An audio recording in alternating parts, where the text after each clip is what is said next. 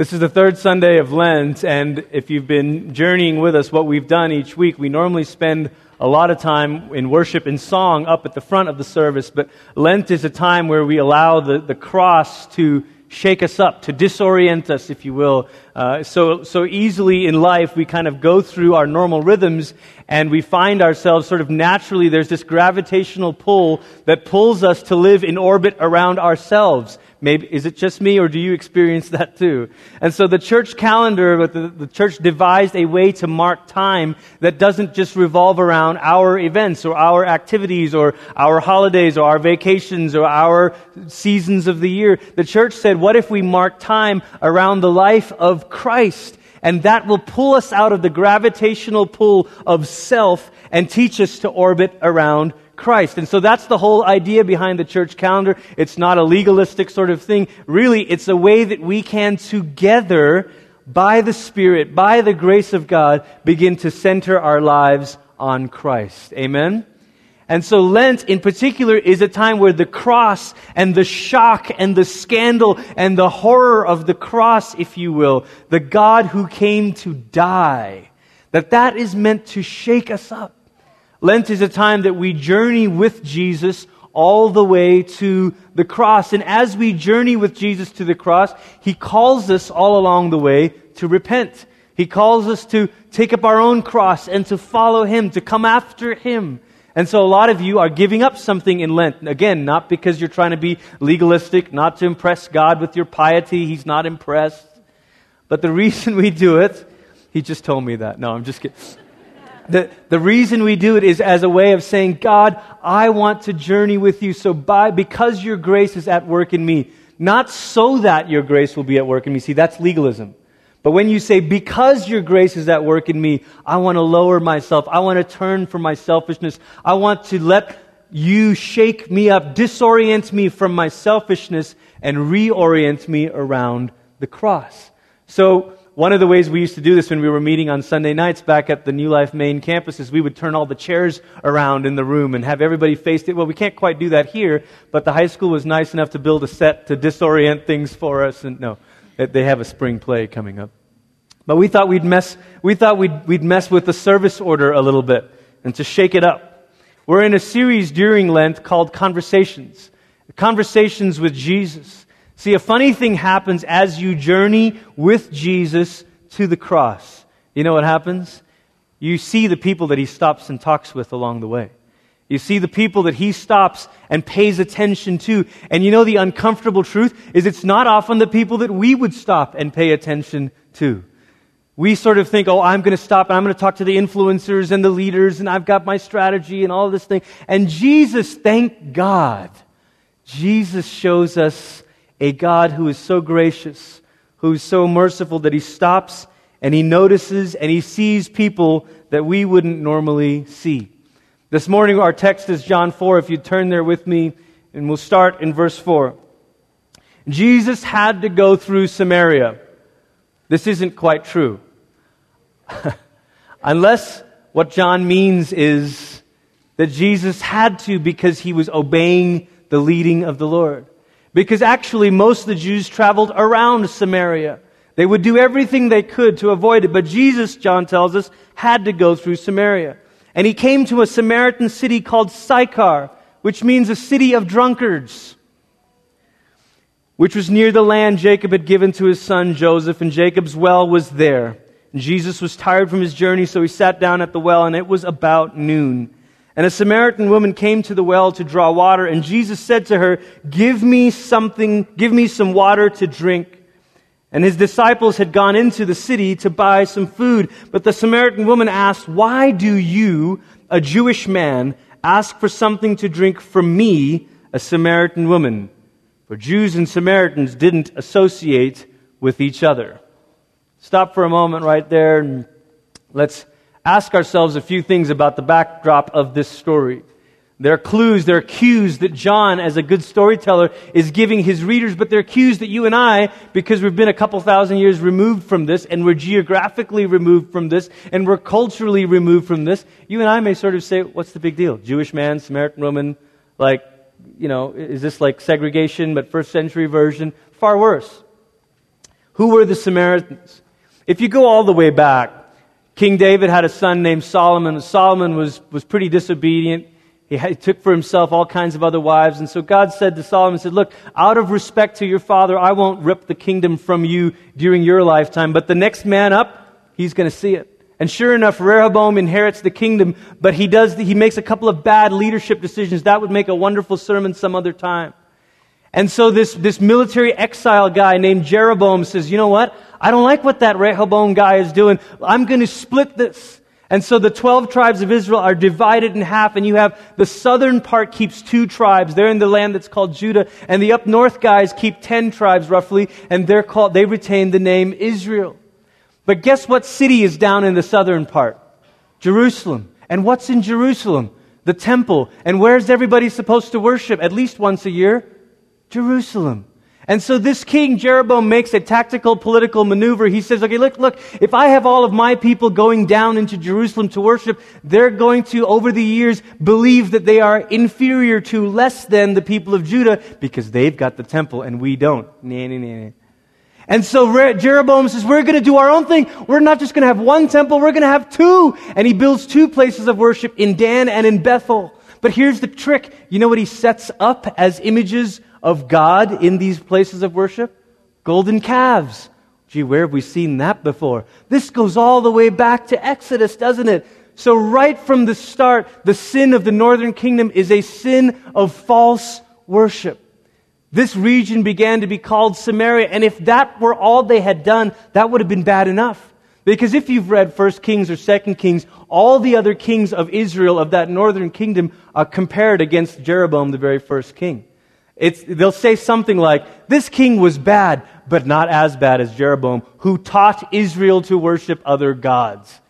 Whew. Never, it, it, it was on his legacy forever. Okay?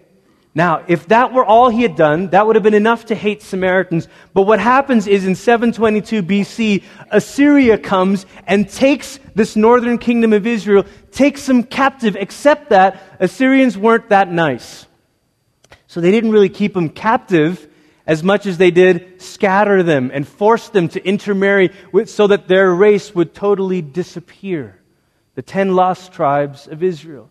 But the people they left behind in Samaria, in this northern region of Israel, were all the ones who were sick and lame and not good enough, if you will, to be taken away.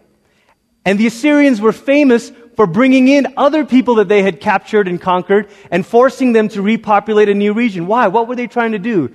They were trying to eradicate a race. And so all of a sudden, the people that begin to populate this northern region are intermingled half breeds, and I, I, don't mean to say this in a negative way, but you have to understand for the Jewish people who believed that their calling was dependent on their race, this was everything. This was the loss of everything. So fast forward to the first century, all of a sudden you get Samaritans, and these are people who have a long history of false worship to a false God. Who knows if they have any Jewish blood left in them? And they're the lowlifes, the half breeds. This, this is the despised. This is why Jewish people would call Samaritans dogs. I mean, you talk about racism at its worst. This is what is going on. But this woman is not just a Samaritan, she's a woman. And that meant something quite different in the first century than it does today. Because a woman in the first century was at an extreme disadvantage. Josephus, a first century Jewish historian, said that the law holds women to be inferior in all matters. Therefore, women should be submissive. Sirach, a book that was written around 180 BC, 180 years or so before the time of Christ, said, Better is the wickedness of a man than a woman who does good. I, thank you, you're awake. One of the rabbinic traditions recorded that there were three prayers that a Jewish man would pray and one, would pray every day. And one of these prayers was a prayer where he would say, Thank you, God, for not making me a woman. Women in the first century were pretty much the equivalent of property. They had no rights, they couldn't make decisions for themselves. And so we're about to hear the story of a woman who later, and you, those of you who know the story, you're already ahead of me and you're thinking, this is a woman who's been married five times. Now, if you've grown up in church and, and you're like me, you've maybe heard this story and thought, ooh, what a floozy. Married five times. When the truth is, she'd been rejected five times because a woman didn't have the power to divorce. Only a man did. And so here is a woman who's been trapped and rejected and cast aside over and over and over again. In fact, probably the reason she came to draw water at noon was because no one else was around at noon. Genesis, when it tells another well water drawing story, says Rebecca came, Rebecca or Rachel came out in the evening, which was when the women came to get water. When? In the evening. That makes sense. You have to understand a culture that doesn't really like the heat and the sun. I know you, you, Americans, you guys are, are interesting. You know, I, I, I, can say you guys only in this sense. I'm an American too, but I, have never been afraid of this. Uh, uh, or anyway, okay. So, so here's the thing. I, have never been eager to get out in the sun and like sort of lay out. This was a, this was a fun thing when Holly and I would first take beach vacations together. I grew up in a home that my mom always had an umbrella for the sun, so that she wouldn't get you know. Anyway, that, that's a little bit like what the culture is in the East. It's let's get out of the heat of the day, not let's lay out with oil, you know? And uh, so, anyway. But here's this woman coming at noon, which maybe says she's hoping not to run into anybody. This is a story about the lowest person in the worst town of the most hated region going through the toughest time of her life. This is a story about the lowest person in the worst town, Sychar, means drunkards, of the most hated region going through the toughest time of her life. That's what this story is about. And yet, Jesus is restoring her dignity.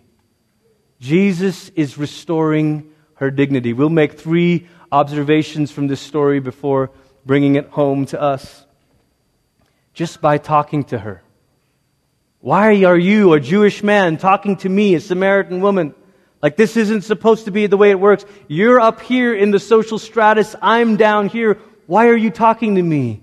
Jesus, it, it, may not seem like much for him to say, Woman, would you please give me some water to drink?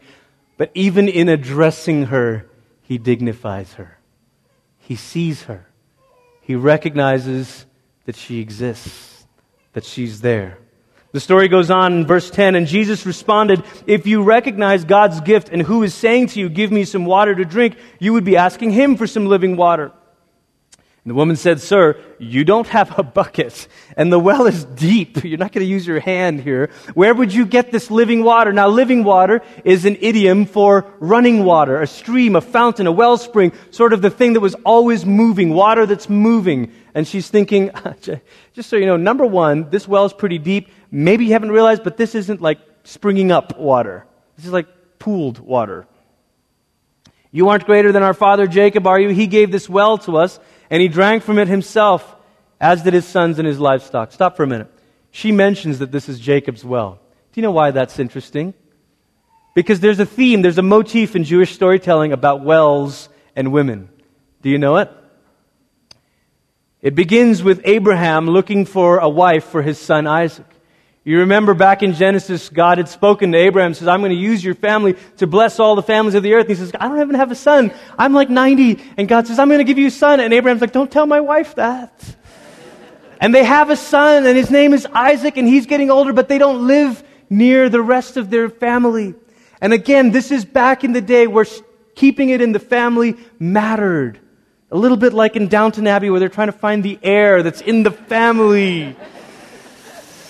But this is much more so. And so, and so Abraham gets, now, I've lost you. Abraham, Abraham sends his servant and he says, okay, look, you gotta go find a woman from our family for my son Isaac.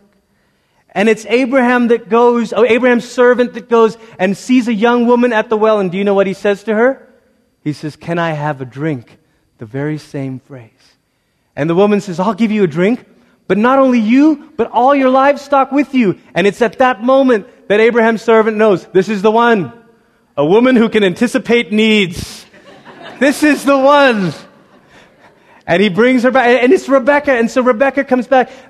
And then you fast forward a few more years, Isaac and Rebekah now have their own sons. They have sons, Jacob and Esau. And you remember this when Jacob tricks Esau out of the birthright. It's Rebekah who says, Jacob, you better get out of Dodge, son. And while you're out there, would you go find a wife for yourself, boy?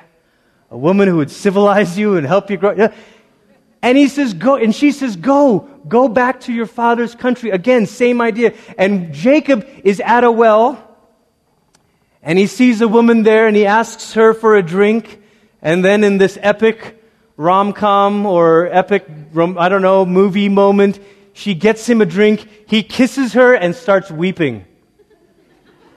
Like, oh, good Lord, you know, like some kiss.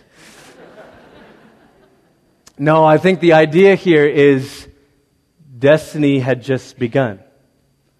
See, wells and women. Wells were the scene when a woman's destiny was rescued, was the trajectory was altered. A well was where a woman came to sort of help, and all of a sudden there was a servant from Abraham, the chosen family. If you will, wells are where good women, good men found worthy women to join them in God's story, to take their place in God's story. Wells are where good men find worthy women to take their place in God's story. This is sort of the motif. You might also say that wells were where dreams come true and where destinies are changed. Wells were where it all happened. Now, if you're a literature person and you understand there's certain scenes, there's certain themes that happen with certain scenes, then when another storyteller starts to tell the scene, you're going to say to yourself, I know what's coming. I've read this book before. I know what's going to happen here. But you're wrong. Because John's setting us up. But this woman at this well is hardly a worthy woman. This woman at this well is not offering Jesus for a drink, is not saying, Well, who else can I get water for? And so, G- verse 13, Jesus answered everyone who drinks this well. In fact, this woman is sort of argumentative. Jesus is like, hey, if you knew who I was, you'd be asking me, who are you? You think you're greater than Jacob? You know, and Jesus is like, woman, like, don't you know the script about women and wells? Like, you're supposed to be like sweet and serving and submissive, and then you'll find your mate. This is a woman who spent her whole life knowing that she doesn't fit the bill. And Jesus says to her, Everyone who drinks this water will be thirsty again. But whoever drinks from the water that I give will never be thirsty again. The water that I give will become in those who drink it a spring of water that bubbles up into eternal life. The woman said, Sir, give me this water so that I'll never be thirsty and will never need to come back here to draw water. You can almost hear the pain in her voice. Jesus, could you really give me something that would make it so I never have to go out in public again? This is pretty shameful. This is pretty lonely. This is pretty hard. And Jesus says, I see the pain in your life, but I want to get one step deeper. And he says, Go and get your husband and come back here. Oh! She says, I don't have a husband. And Jesus says, You're right to say I don't have a husband. Which maybe was the first time, by the way, that someone had told the woman that she was right about anything. but then Jesus says, You've had five husbands, and the man you're with now isn't your husband. You've spoken the truth. This is not the kind of worthy woman that Abraham's servant went to find for Isaac.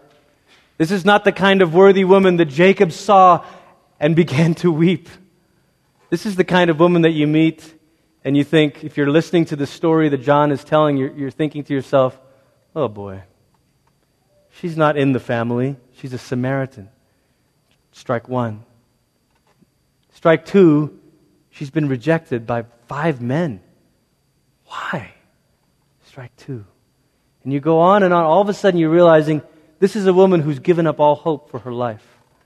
This is a person who's just sort of thought, I don't know that anybody's going to love me enough to want to keep me around, so a girl's got to eat.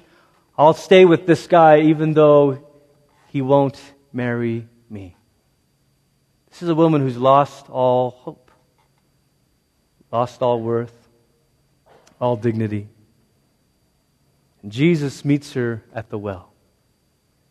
Not only was Jesus restoring her dignity, but Jesus is rescuing her destiny.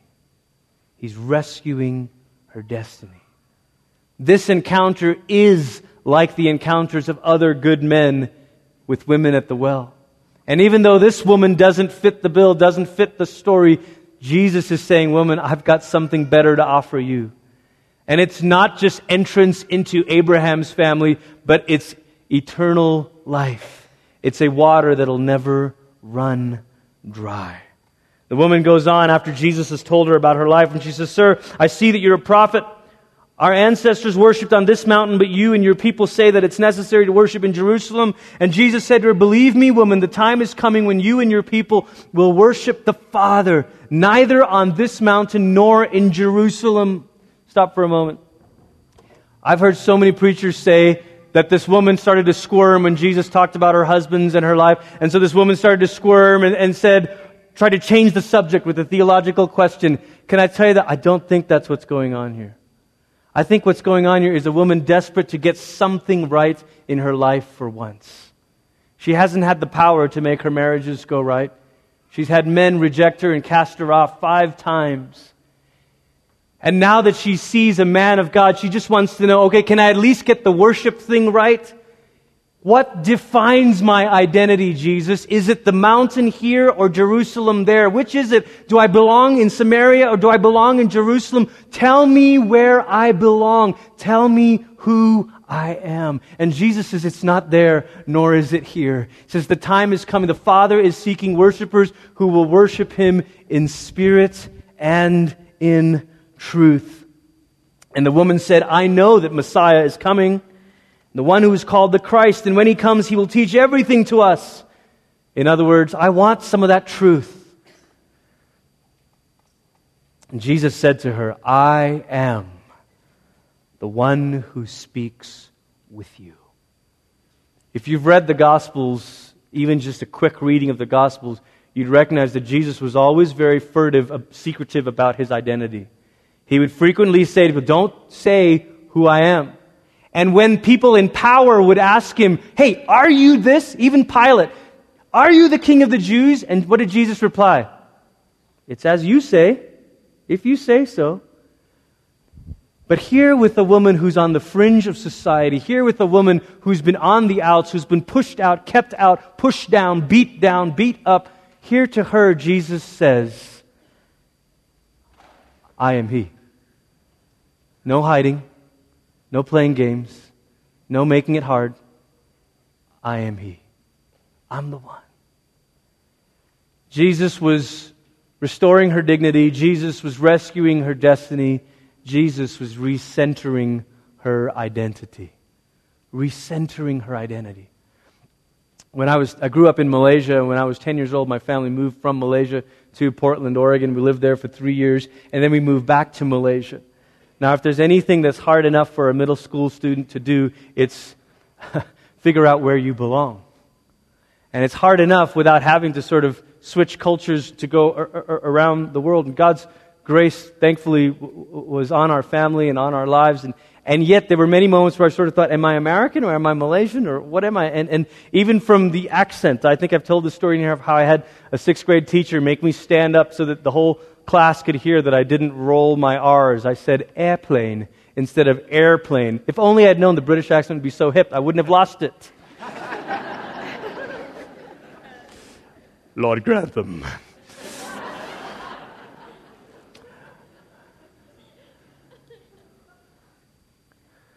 and there's something about not knowing where you belong. And this woman is wanting Jesus to say, Jesus, who am I? Do I belong in Samaria? Do I belong in Jerusalem? Where is my identity? And he says, Woman, I am He. It's me. It's not that mountain. It's not this mountain. I am the one. I am the one. Verse 27 Just then Jesus' disciples arrived and were shocked that he was talking with a woman. But no one asked, What do you want? or Why are you talking with her? They're too scared to do that. And the woman put down her water jar and went into the city, and she said to the people, Come and see a man who's told me everything I've done. Could this man be the Christ? It's interesting that a woman who was so ashamed of her life, she came out at a time of day where she wouldn't have to run into anybody, so ashamed of herself. And yet, after a conversation with Jesus, she goes back into town and says, Come and see a man who's told me everything I've done. Like, wait, hey, are you sure? I mean, are you sure you want all of this out there? I mean, is this the big, like, Oprah expose, you know, like, the big tell? Are you sure you want to do? No, it, it's fine because it's not who I am anymore. Yeah, it's a man who will tell you everything I've done, but it's no longer who I am. What I've done is no longer who I am. Isn't that the freeing thing about what Jesus does to us? That all the most shameful things that you've done are no longer who you are. Say, Glenn, that, that's cute, but isn't that just church speak? I mean, isn't that just a nice way of saying that Jesus is the one we've been waiting for and Jesus is the fountain of living water? Like, that's cute, but isn't that a bit Sunday school? I mean, how is it that you know? Is there any substance to the claim that Jesus is the fountain of living water? You know how we can say that with such confidence? It's because of this cross that we see every week It's because of this communion table that we're about to come to in just a moment. Because Isaiah says he was despised and rejected by men. See, the substance to the claim that Jesus is the fountain of living water is that Jesus came and stood and became everything that this woman was. She was despised and rejected by men five times over. But Isaiah said, no, Jesus came and was despised and rejected by men, a man of sorrows and acquainted with grief, as one from whom men hide their faces, he was despised. Do you think men were hiding their faces from this woman? Certainly she was hiding her face from them. And we esteemed him not. Surely he, why did Jesus do this? So is it that Jesus just comes and identifies and says, hey, me too. Nobody liked me either. Misery loves company. Let's all get together and call ourselves Christians. You've been rejected. I've been rejected. Is that what it was? No. It wasn't that Jesus has also been rejected. It's that Jesus was rejected with our rejection. Jesus took on himself the sorrow that was ours. The prophet says it this way Surely he has borne our griefs and our sorrows. And yet we esteemed him stricken, smitten by God, and afflicted, but he was pierced for our transgressions. He was crushed for our iniquities. Upon him was the chastisement that brought us peace, and by his wounds we are healed. Because Jesus was despised, you and I can be blessed. Because Jesus was rejected, you and I can become the chosen. That's the beauty of the gospel. Not that because you've been good enough and then all of a sudden you've behaved well enough and because you've got a good enough record and because you sort of fit the bill and because you sort of fit the mold and you would have been the person that would have been chosen. No. No. But it's because Jesus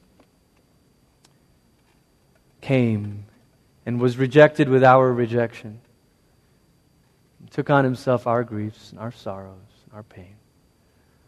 I want you this morning to have a fresh glimpse of Jesus, of the cross.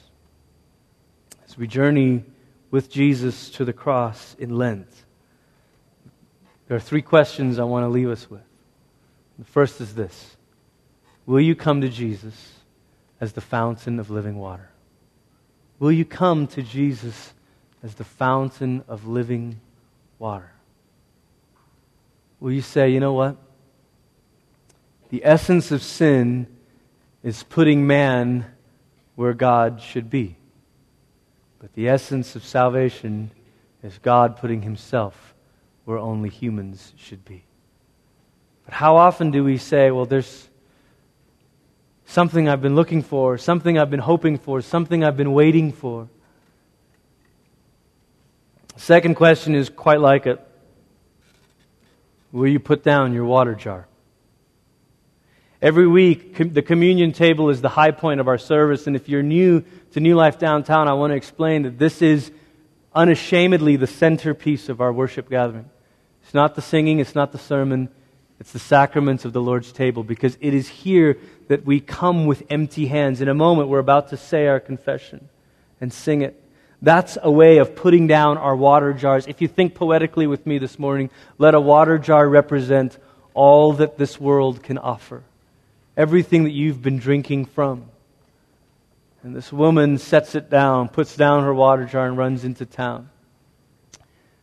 I was planning on referencing the song before seeing you here this morning, Don, but Don co wrote this song back in the 90s, and it was a huge song for me in my teenage years. The line says, Earthly things have left me dry. Only you can satisfy. All I want is more of you. That's the phrase that we have when we set down our water jars. Say, God, I've got these things I've been clinging to. It's my status, it's my good behavior, it's my whatever, it's my reputation, it's my and maybe you've had some better water jars than this woman. Maybe you've had some pretty good water jars. And it's my accomplishments, and it's my this, or it's my family, or it's my children, or it's my parents, or it's my this, or it's my job, or it's my dreams, or it's my talent. And at the end of the day, to say, this will never fill my thirst. Set down the water jar. And finally, will you follow Jesus into Samaria? One of the reasons we started New Life Downtown is because I became convinced that we need the gathered, the gathered people of God to be in every part of the city, no doubt. But specifically in places where maybe others who follow Jesus would rather avoid, to put it bluntly. There are lots of places that we'd rather avoid. Jews would make a long journey to go around Samaria, and Jesus, John says, had to go through Samaria.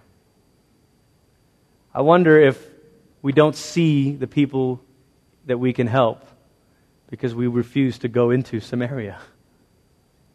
We refuse to put ourselves in positions that are uncomfortable.